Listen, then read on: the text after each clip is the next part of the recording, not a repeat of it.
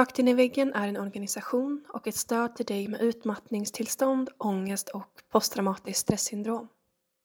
I de här avsnitten, som vi kallar för personlig podd, berättar gästen sin historia utifrån sitt perspektiv och med sina egna ord. Du är varmt välkommen att återkoppla till gästen eller till oss på Rakt in i väggen efter att du har lyssnat på ett avsnitt. Vi hoppas att du får en givande lyssning och tack snälla du för att du tar dig tid att lyssna. Det jag hade velat höra i början av min sjukskrivning när jag drabbades av utmattningssyndrom är att det är okej. Okay. Att du är okej. Okay. Att allt det jag kände, allt det jag upplevde, att det var okej okay att uppleva det. Att alla känslor jag hade som eh, oh, bara överfall, överföll mig, att de var okej okay och att de var en del av processen.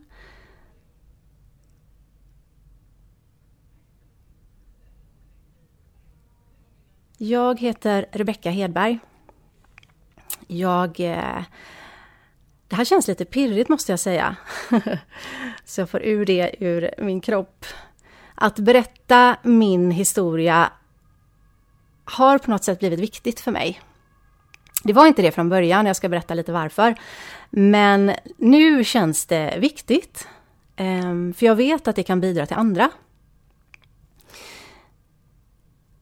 Jag bidrar till andra eh, även i min yrkesroll som jag har nu. Ehm, jag arbetar med utmattade, jag driver ett rehabprogram för utmattade som finns i Göteborg tillsammans med en annan kvinna. Jag träffar mycket utmattade i min yrkesroll som samtalsterapeut. Jag eh, håller i kurser för högkänsliga och eh, i personlig utveckling och även där träffar jag ofta på människor som har varit eller är i utmattningsposition eh, om man säger. Ehm, men det var inte alltid viktigt för mig att berätta min historia. Ehm, och med det vill jag också säga nu att det är viktigt att säga att det här är min historia. Alla upplever utmattning på olika sätt och det är jag så väl medveten om. Även fast det finns många um, likheter och vi kan känna igen varandra och vi kan stöttas i det och vi kan lära oss av varandra så är ändå varje historia unik. Um, så det här är hur jag upplevde att vara utmattad. För först var det så att jag mm, upplevde att när jag berättade om min utmattning, jag pratade om det som jag gick igenom, så var det precis som att jag själv tolkade det som att jag eh, ältade på något sätt. det kändes inte viktigt för mig att, att dra upp det som hade varit. Det var en viktig del av mig, en viktig del av min historia. Eh, men jag upplevde inte det som eh, viktigt att eh, ja, men jag behövde inte ta det en runda till liksom. Men någonstans längs med vägen så förändrades det. Jag försöker inspirera andra på Instagram och Facebook, eh, lära dem om det som jag har lärt mig, dela med mig av det som jag har lärt mig genom att gått igenom ett utmattningssyndrom och kommit ut starkare på andra sidan, för det är så jag upplever det. Men det var inte bara viktigt att visa vad jag är idag. Det är inte det det handlar om, utan det handlar också om resan på vägen dit. Det är den som är viktig. Min resa och alla, alla saker jag lärt mig längs med vägen, alla eh, bumpar, upp och nedgångar i, i livet. Det är ju det som är inspirerande och tror jag kan ge till andra. Och det är därför det skapades en längtan i mig att börja dela med mig av min historia. Just för att ännu mer kunna bidra till andra. Jag märker när jag sitter ihop med min kollega Josefin i, när vi har våra grupper rehab, i rehabprogrammet hur viktigt det är för den, den, de personerna i grupperna att vi också vet vad de pratar om. Att vi har varit där, att vi kan relatera. Det betyder inte att det måste varit exakt samma sak, men vi kan relatera till det de säger och att det är en viss tyngd i det. Så det här är min historia. Och jag är oerhört tacksam för att få komma hit till Rakt in i väggen och berätta om det här. För när jag kraschade, det är väl så jag väljer att benämna det, ehm, så fanns, i alla fall inte i min begreppsvärld, så fanns inte poddar. Um, jag älskar att söka information om oavsett vad det är jag står inför. Så att min, min eh, eh lösning, för det var väl det som jag sökte på något sätt, var att gå till biblioteket. Jag lånade alla böcker jag kunde hitta som handlar om utmattningssyndrom, för jag behövde lära mig mer där och då. Um, och jag upplevde att då så fanns det inte speciellt stort utbud. Idag är det annorlunda och det är så, så jättebra. Men då fanns det inte det. Och det jag saknade allra mest, kommer jag ihåg, det var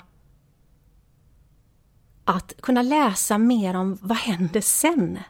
För i alla böcker så stod det om själva eh, första fasen, vad kan hända då? Eh, he hela vägen fram tills i stort sett där man börjar ett nästa steg på sitt liv igen. Det där då när man börjar, eh, du kanske går från sjukskrivning till att du kanske ska börja arbetsträna igen. Men där tog alla böcker slut. Jag hittade inget som kunde hjälpa mig med stöttning. Ja, men vad, vad händer sen? Jag behöver ju hjälp, vad händer sen? Det vill jag veta. Så det är jag, jag tror att man kan få den hjälpen på ett helt annat sätt nu. Och det är där också vi vill ge bidrag genom REA-programmet. Eh, och stötta den resan. Um, jag kommer hoppa en hel del, för jag har ingen rak plan exakt på vad jag ska säga. Ni får helt enkelt hänga med och hoppas att jag kan eh, på något sätt bidra eh, i något syfte. Kanske är det någon bit som, som landar i dig. Kanske är det någonting som du plockar upp som du känner att det här, wow, wow. Eller jag känner igen mig, eller vad det nu än kan tänkas vara. Och då är jag jätteglad för det. För det jag gör idag, rent yrkesmässigt, det startade någonstans där med en tanke, en känsla av att alltså jag måste, jag vill hjälpa andra att inte hamna där jag har varit. Det var första incitamentet så att säga till att skapa det jag driver idag, vilket är ett eget företag där jag arbetar mycket med stresshantering. Alltså egentligen handlar det om att hitta vem du är oavsett i vilken situation du är i. Att, eh, våga, att du ska våga utveckla dig och ta reda på mer om vem du är. För det finns oerhört mycket där vi kan påverka, skapa, bara vi vet om det. Och där ser jag min största livsuppgift just nu. Men jag kommer inte därifrån. Jag har arbetat från början, är jag civilekonom, eh, jobbat inom eh, större, eh, med stora små kunder i olika branscher, inom logistik, marknadsföring. Så jag kommer från en helt annan värld från början. Jag har förvärvsarbetat i, ja, x antal år.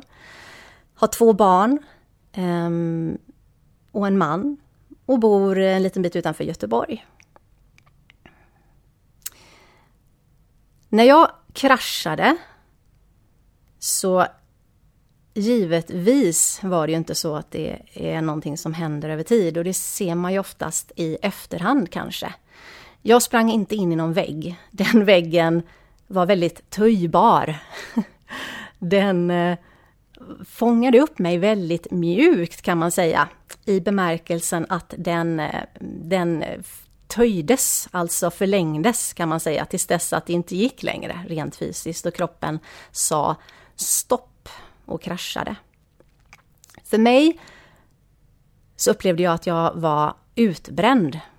Det var ett ord som jag eh, kunde relatera till. Och när jag brände ut mig så var det mycket diskussioner om att nej, så ska man inte säga. Vi har ett ord på det som heter utmattningssyndrom. Utbrändhet är ingen diagnos. Men det var så det kändes i mig. Om man föreställer sig ett stort hus som brinner upp på insidan, bränns ut på insidan, skapar ett svart eh, hål.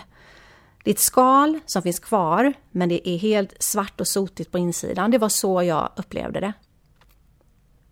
Och till en början så upplevde jag också att jag var jag kallar det rosa på utsidan, för det var så det kändes. Hela huden var precis som när man ramlade i gympasalen när man var liten, på ett gummigolv, och man skrapade upp knät, så kändes det rosa. Så kändes det på min kropp. Hela jag var, var rosa. Och inuti svart. Men likadant som ett utbränt hus med god vilja och tid kan saneras kanske. Ehm, skrapas rent från sot. Fönstren kan öppnas upp och det kan släppas in ljus, eh, sol.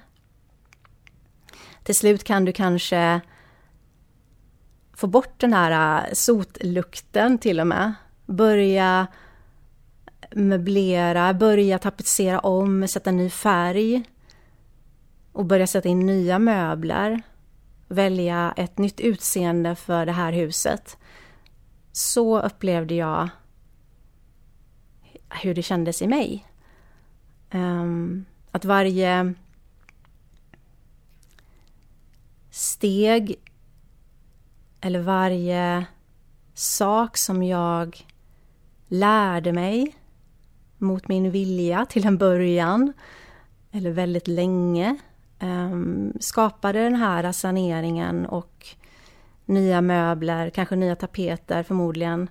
Ehm, och att jag i nu, idag och sen ett bra tag tillbaka känner att jag är en bättre version av mig själv. En uh, Rebecka 2.0, jag tror att det är Rebecka 10.2 kanske till och med. För det är så jag upplever det. Jag, har, jag mår bra inifrån. På riktigt. Jag eh, har en närvaro till mig själv som jag överhuvudtaget aldrig har upplevt förut. Aldrig någonsin. Jag skulle vilja säga att jag är gladare som person. Ehm, jag lyssnar mer på min kropp. Ehm, mina vänner säger att Rebecka, du har förändrats så oerhört mycket och vi tycker om det vi ser. Och jag vet att är man i början av sin utmattning eller, eller eh, en bit in eller oavsett egentligen, men man upplever en, en tung period så är inte det det roligaste kanske att höra. Men jag, jag hade velat höra från någon som också hade upplevt det där mörka, svarta, att det går att komma igenom ett utmattningssyndrom och det går att känna sig starkare på andra sidan. Så det är väl kanske till gamla Rebecka jag pratar just nu, tänker jag.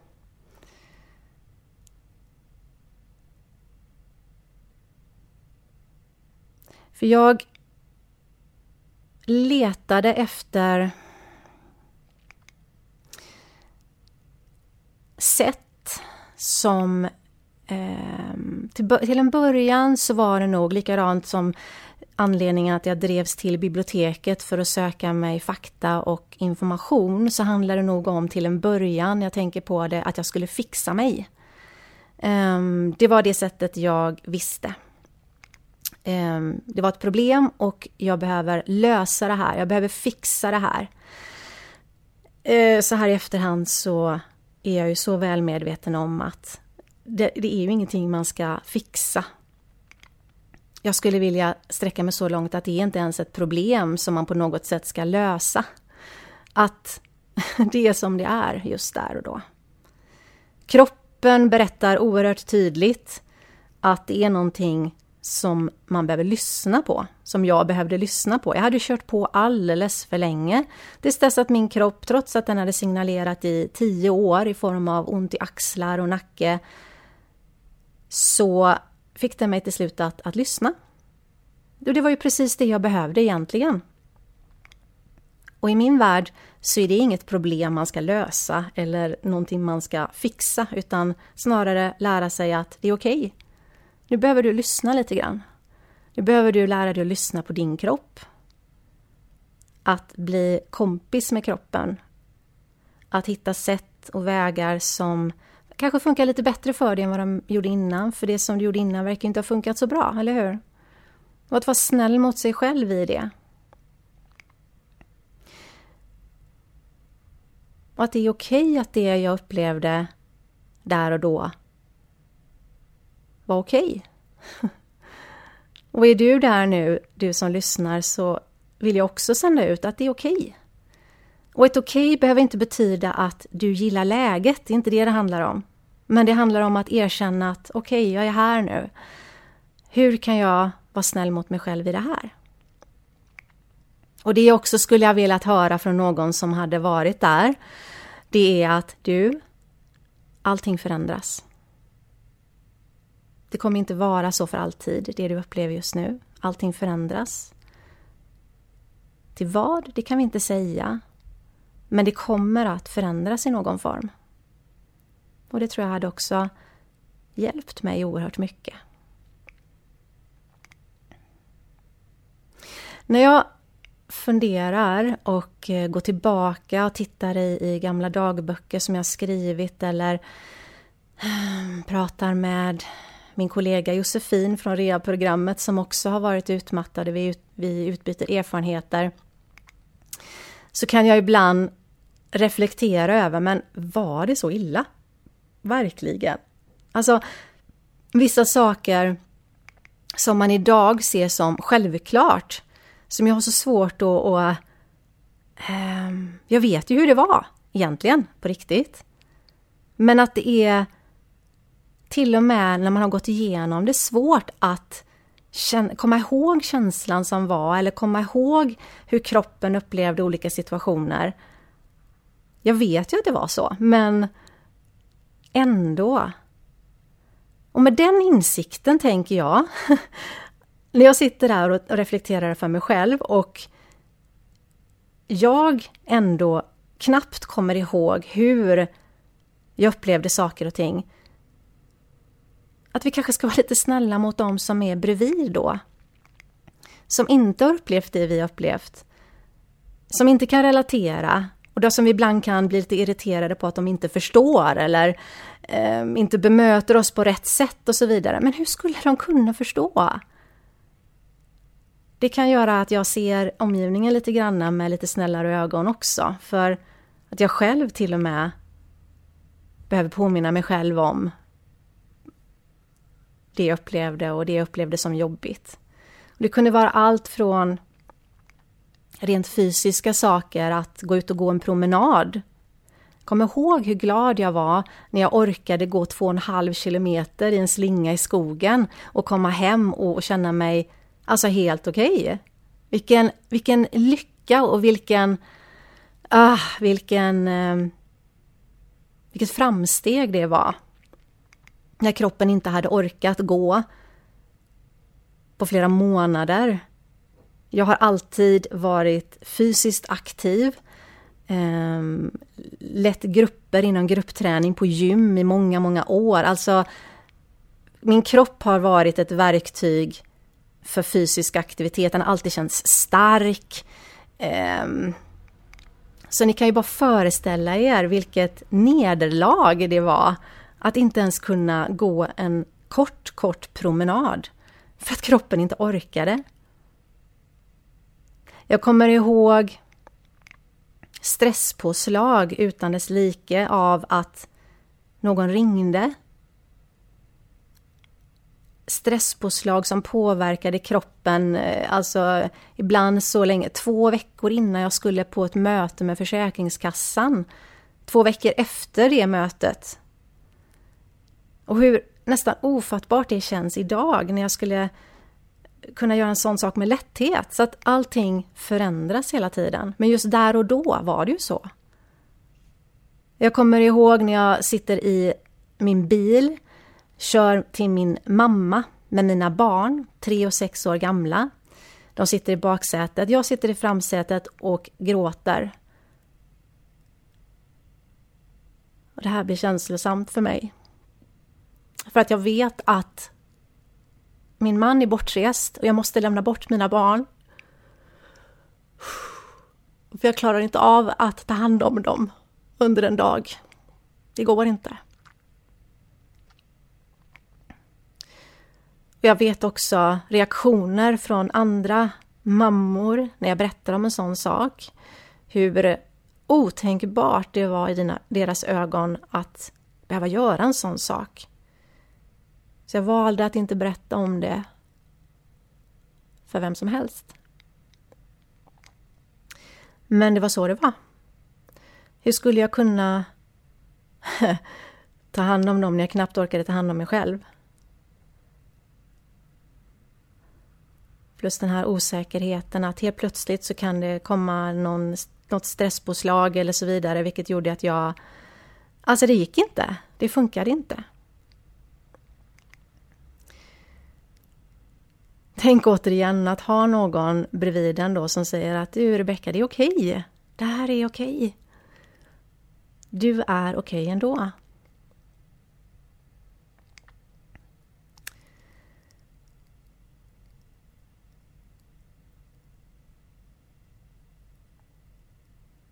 Jag sökte sätt där jag kunde må bra. Eller kanske snarare till en början där jag eh, kunde må bättre. Sätt som skulle hjälpa mig att, eh, som jag sa till en början, fixa mig. Men de sätten blev ju sedan sätt som jag kände att det här behöver jag. Det här är som eh, eh, medicin kanske. Till en början så var det oerhört mycket känslor som kom. Känslor som jag aldrig ens hade tillåtit mig själv att uppleva tidigare. Um, och det var som att vrida på en kran på något sätt. Om man aldrig gråter annars eller eh, sådär, varför skulle jag tidigare? Det var min inställning lite grann. Varför ska jag gråta? Det finns ju ingen anledning. Um, men efter min, min krasch där så kom alla de här känslorna i alla olika varianter. Från rädsla till oro till ångest, från panik eh, till sorg, till gråt, till allt. Skam, skuld, allt däremellan. Mm. Och jag fick eh, lära mig att eh, hantera och vara med dem alla. Och även där skulle jag vilja säga att det är okej. Okay alla de där känslorna som överväldigade mig, som bara, det var som att vrida på en kran, det liksom inte, gick inte att stänga av när man väl hade börjat, mm, var okej okay också. Och är det någonting som du upplever just nu så det är okej. Okay. De känslorna behöver vara med. För det vi upplever, eller det jag upplevde och det du kanske upplever just nu, du som lyssnar, är att de känslorna måste få vara med också. De är en del av processen. Det är något läskigt som har hänt. Det var något läskigt som hände. Mattan slets under för fötterna och det var ju liksom ingenting som man hade räknat med eller tänkt att det skulle hända mig. Såklart inte. Det är väl ingenting vi planerar direkt att bli utmattade eller utbrända. Men det gjorde det. Och det hör ihop med en jävla massa känslor rent ut sagt. Och de känslorna måste få vara med. Det hade jag också önskat att någon hade sagt till mig. Rebecka, det du känner just nu, det är okej. Okay. Och de behöver vara där. De kommer inte vara där i samma intensitet och styrka hela tiden. Men du kommer att uppleva känslor och det är okej. Okay.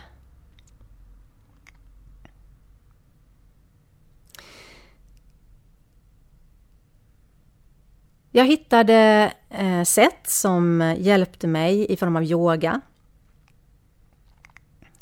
efter ett tag började jag meditera och upptäckte att meditation var någonting som var väldigt läkande för mig.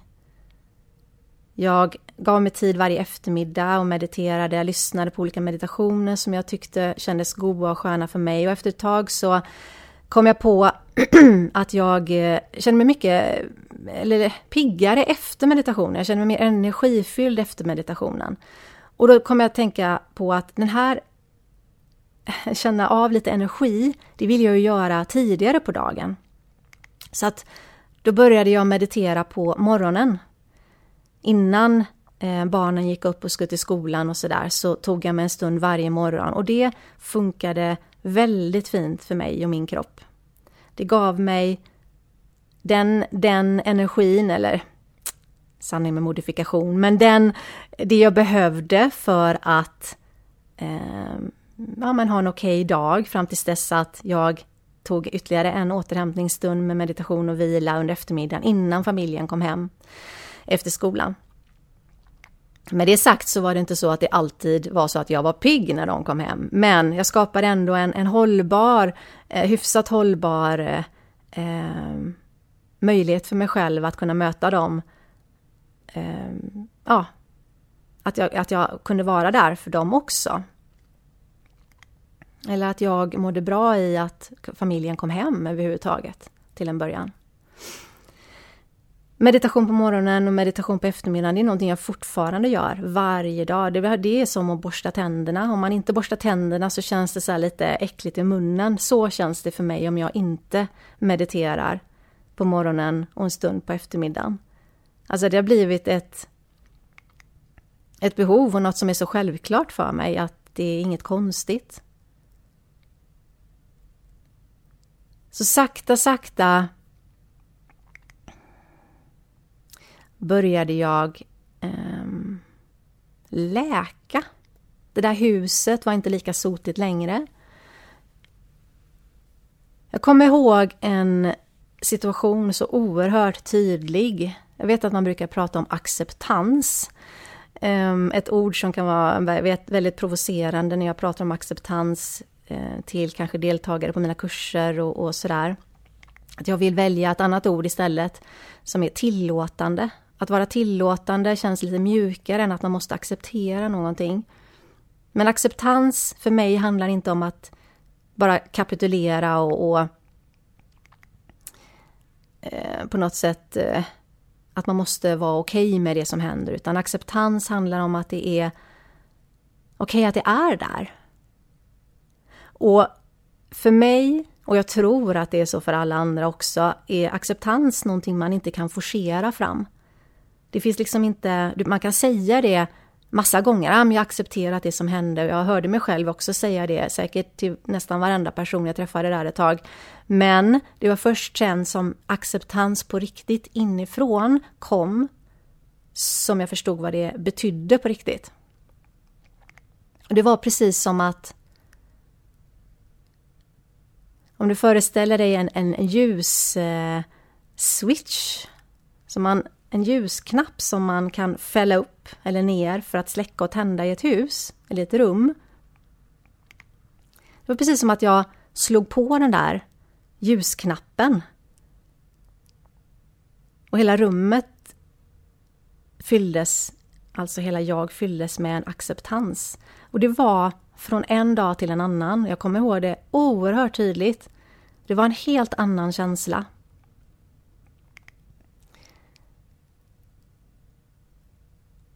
Och då förstod jag också, jaha, okej, okay, nu, det har hänt någonting, det är, det är ett skifte här nu, det är en förändring i mig. Det kändes så oerhört starkt i hela mig.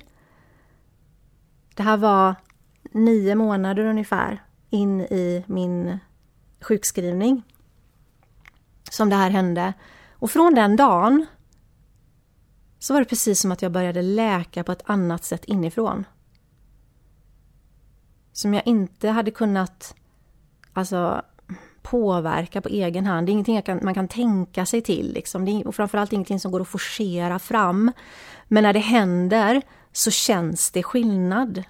Jag skulle tro att de som upplevt det kan relatera till vad jag menar.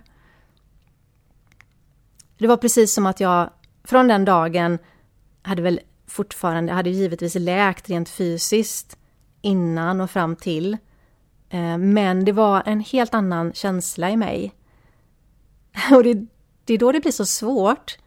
Och där gick jag tillbaka till mina böcker igen för att läsa mig till något som jag skulle kunna få mig att förstå.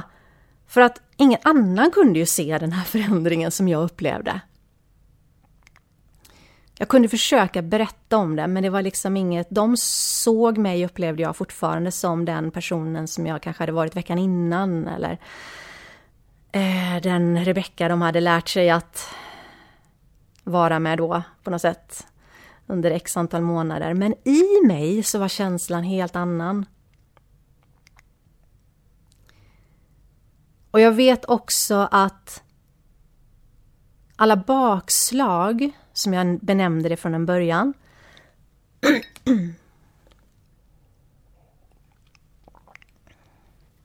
någonstans längs med vägen också förändrades. Att jag benämnde det inte som bakslag längre utan jag benämnde det som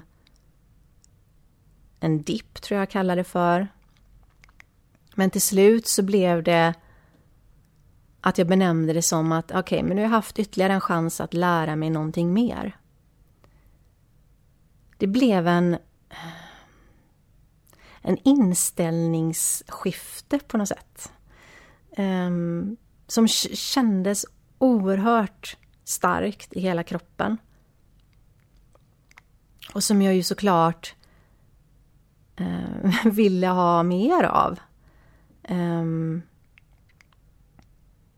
och för att gå tillbaka till det här till bakslag och, och, eller ytterligare kanske en chans att lära mig mer, det var ju det. Om jag såg rent krast på vad det var som hände, så varje tillfälle när jag upplevde till en början att jag fick ett bakslag eller att det gick bakåt eller vad det nu var för någonting, det var ju ett tillfälle att lära mig mer, för varje gång så var det ju någonting som min kropp ville berätta för mig som jag fortfarande inte hade förstått. Och när jag såg det på det sättet det betyder ju inte att jag tyckte det var kul, det är inte det jag vill säga. Och känslorna som hör ihop med det kan fortfarande vara oerhört jobbiga och kraftfulla. Men det var ju ändå sant. Kroppen ville ju fortfarande berätta någonting för mig. Det var ju någonting som jag fortfarande inte hade lärt mig. Och kroppen är så oerhört cool på det sättet att den kan ge dig olika sätt för att få dig att förstå. För mig kunde det vara att var det så att jag struntade i att jag var trött, kanske. Ja, men då smällde kroppen på med lite ångest. För det har vi inte haft nu på ett tag. Då kanske jag kan få henne att lyssna. Funkar inte det så kanske det var så att jag eh, fick lite ont i ryggen. Eller, ja, ah, du förstår. Det är precis som att kroppen alltså, testade sig fram för att hitta sätt att nå fram till mig. Så, eh, lite granna. Och kroppen är oerhört klok. Den är så oerhört smart. Och den fick ju mig att, att förstå och, och stanna upp och fatta varenda gång. Mot min vilja, ofta. Men att jag kunde ju också, om jag, om jag tillät mig att erkänna för mig själv situationen, så såg jag ju också att det jag ofta gjorde, det var ju att jag återigen tappade bort mig själv. I min värld, jag tror att det är ofta det som vi har gjort när vi har drabbats av utmattning. Inte alltid. Så jag vill inte på något sätt dra alla över en kam, men jag tror att vi ofta har tappat bort oss själva någonstans, någon gång. Att vi har varit... Eh, inte haft kontakt med oss själva på förmodligen ganska lång tid. Och att det är den kontakten med oss själva som man kan genom olika sätt, olika verktyg återfinna, återskapa. Jag tror inte ens att jag var medveten om att den kontakten fanns. Ens innan. Alltså jag har aldrig upplevt att jag har tappat den, för jag tror inte ens att jag var medveten om att den fanns. Jag tror att man har den när man är barn, för då har man en starkare kontakt med, med sig själv och, och eh, sin kropp och man känner av eh, Mm, man säger till om man är hungrig, man gråter om man är ledsen och man låter känslor komma ut. Men någonstans där så skapar vi vuxna bort den där kontakten. Utifrån normer, hur man borde göra, måsten, skola, jobb. Alltså det behöver inte vara fel, men tänk om vi kan ha med oss den kontakten eller återskapa den, lära oss att hitta den kanske igen i vuxen ålder. Och det är mycket det jag upplever att jag kan vägleda till med mina klienter i samtal exempelvis. Att hitta den här kontakten med oss själva igen. Jag känner en helt annan närhet med mig själv. Jag upplever att jag idag fångar upp mig själv mycket, mycket snabbare. Och den utvecklingen har varit med hela tiden. Om det kanske var så att jag fångar upp mig själv efter några veckor till en början och upptäckte att oj då, nu behöver jag göra någon förändring här. Jag behöver lyssna på min kropp eller lyssna på det jag behöver lära mig i det här. Så upplever jag kanske att jag nu, inte alltid, men fångar upp mig själv kanske varje dag lite grann. Eller i alla fall oftare.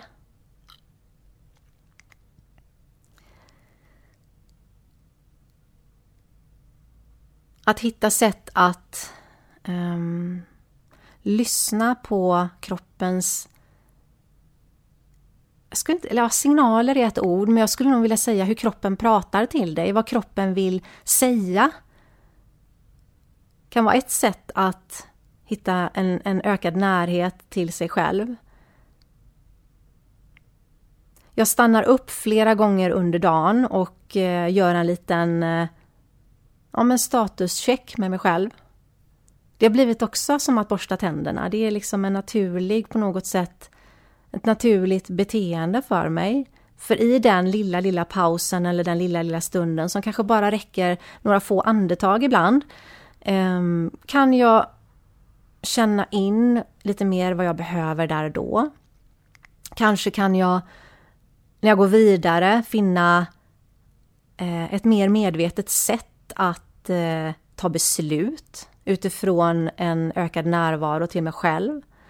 Um, jag blir också mer medveten just där och då.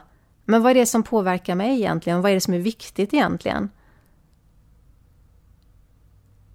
För Det är också en sak som jag utbildar inom och som vi pratar med på rea-programmet och jag pratar med mina klienter, det är det här hur mycket våra tankar påverkar oss hela tiden. Och vilka idéer och föreställningar vi har om olika saker, vad vi tror eller borden eller måsten och vad vi på det sättet skapar våran verklighet kring. Alltså skapar vårat liv kring. Kan vi göra oss lite mer medveten om allt den, hur mycket tankarna påverkar oss i det här, då kan vi också bli lite friare i det. Skapa lite mera frihet för oss själva utifrån en, en annan värdegrund på något sätt. Och jag upplever att det är den värdegrunden som har skapats av mig på ett helt annat sätt. Det är en eh, som ett stort träd på något sätt som, som rotar ner sig ner i marken och verkligen har en stabil grund i de här rotsystemet och grenarna som grenar ut sig så att trädkronan när den svajar till eller när det stormar nästa gång så står jag otroligt mycket, mycket stadigare. Det betyder inte att inte jag också kastas omkull, det gör jag ju hela tiden. Men jag upplever att det är okej. Okay. Känslor är känslor och de är okej okay att de är med. Och att det jag upplever, även om det känns otroligt jobbigt eller tumlande.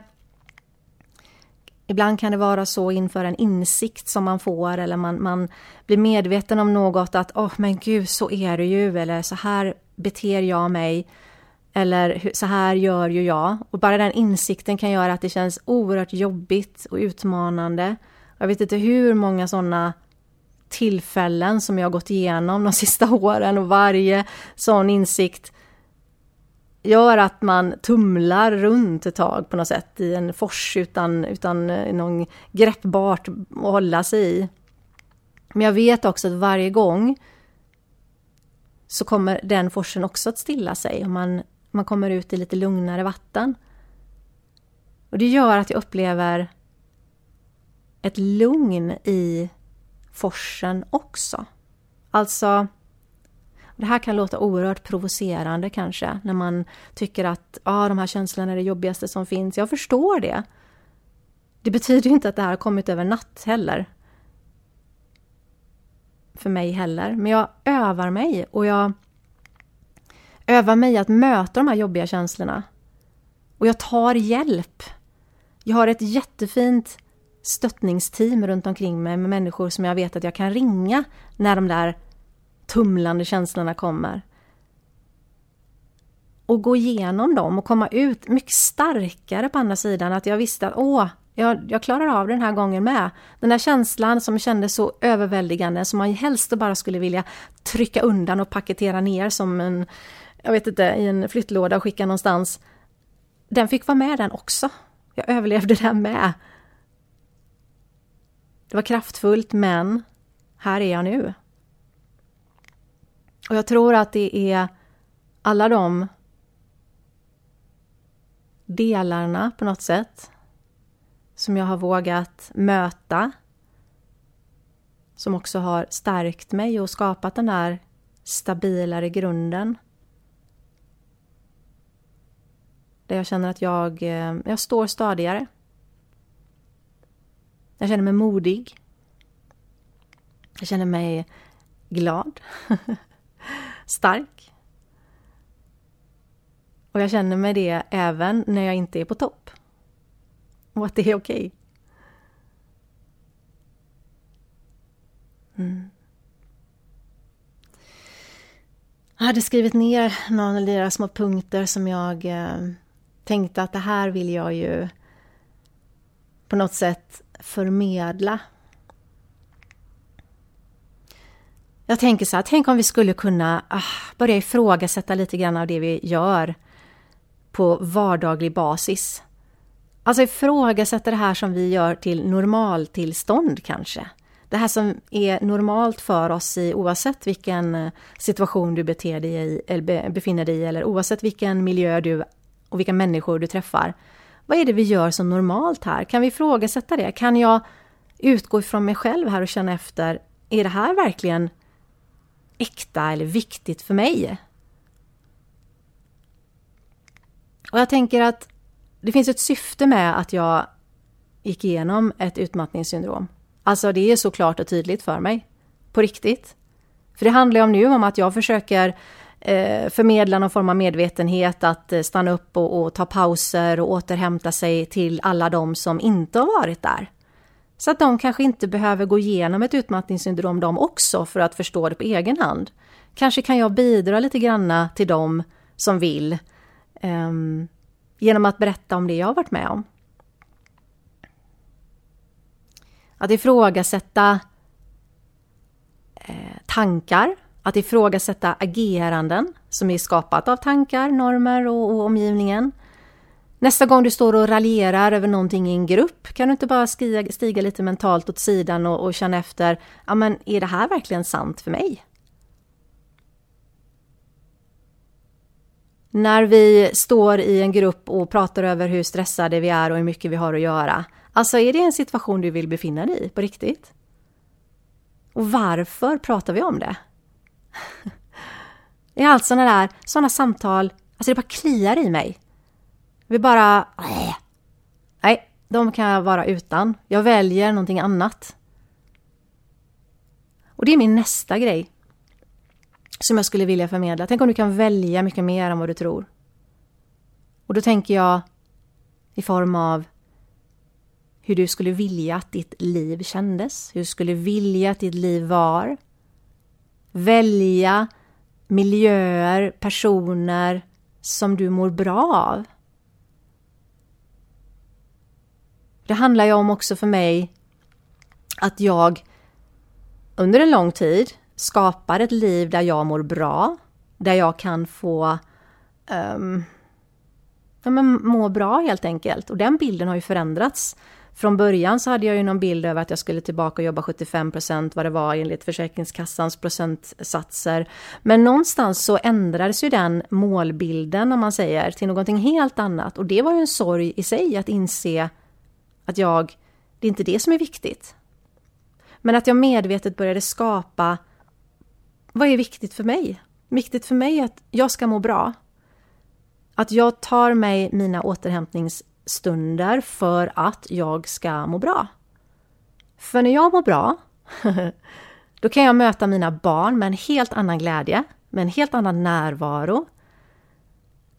Jag kan möta min man med en helt annan närvaro, lyssna på vad han har. Jag kan vara stöttande i det han har för sig. Jag möter mina närmaste släktingar med en helt annan närvaro. Och förhoppningsvis en annan glädje också, att när de frågar mig om hjälp så ger jag den för att jag vill. Med en helt annan... Um,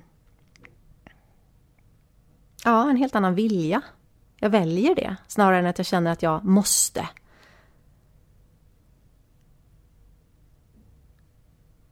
Och även mina vänner. Och det gör ju också att jag nu kan dela med mig av det jag har lärt mig, de guldkornen jag har samlat på mig, även till andra och dela med mig av de verktygen jag har funnit. För det är inte så att vi ska behöva uppfinna hjulet varenda gång vi hamnar i någonting, utan vi kan ju ta hjälp av varandra. Och tar jag hand om mig själv, då kan jag ju bidra förhoppningsvis till fler i min omgivning.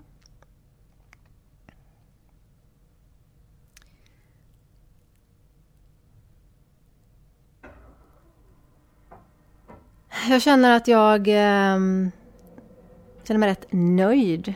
Jag hoppas att jag har kunnat förmedla någonting som kan eh, bidra till någon, för det var min, min tanke och min önskan genom att vara med i den här podden. Som jag är jätteglad och tacksam för att jag fick lov att vara.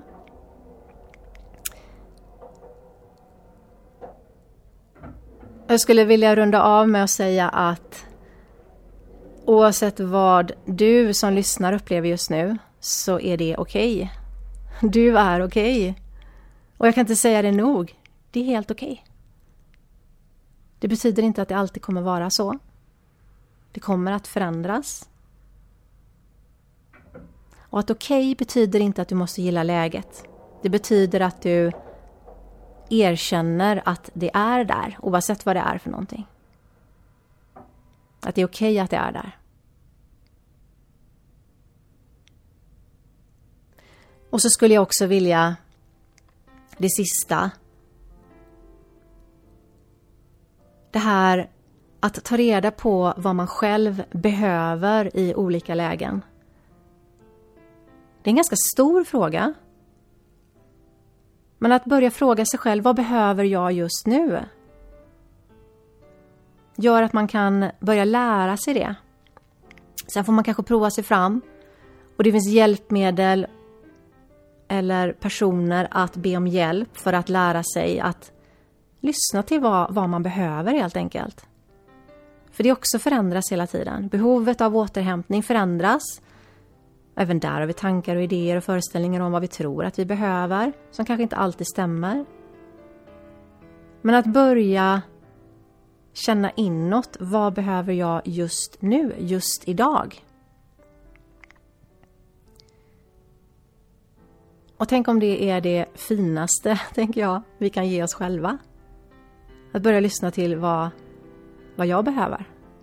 Vad du behöver.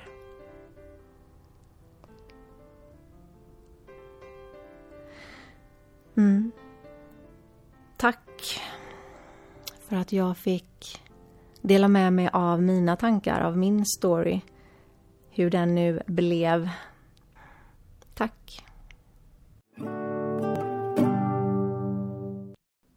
Vill du också medverka i Rakt in i väggens podcast? Besök vår hemsida för mer information på www.raktinivaggen.com medverkan. Om du vill tipsa oss om en poddgäst eller om du har en fråga eller synpunkt på det vi gör kan du alltid mejla oss på podcast raktinivaggen.com för att få svar. Tack för att du lyssnar.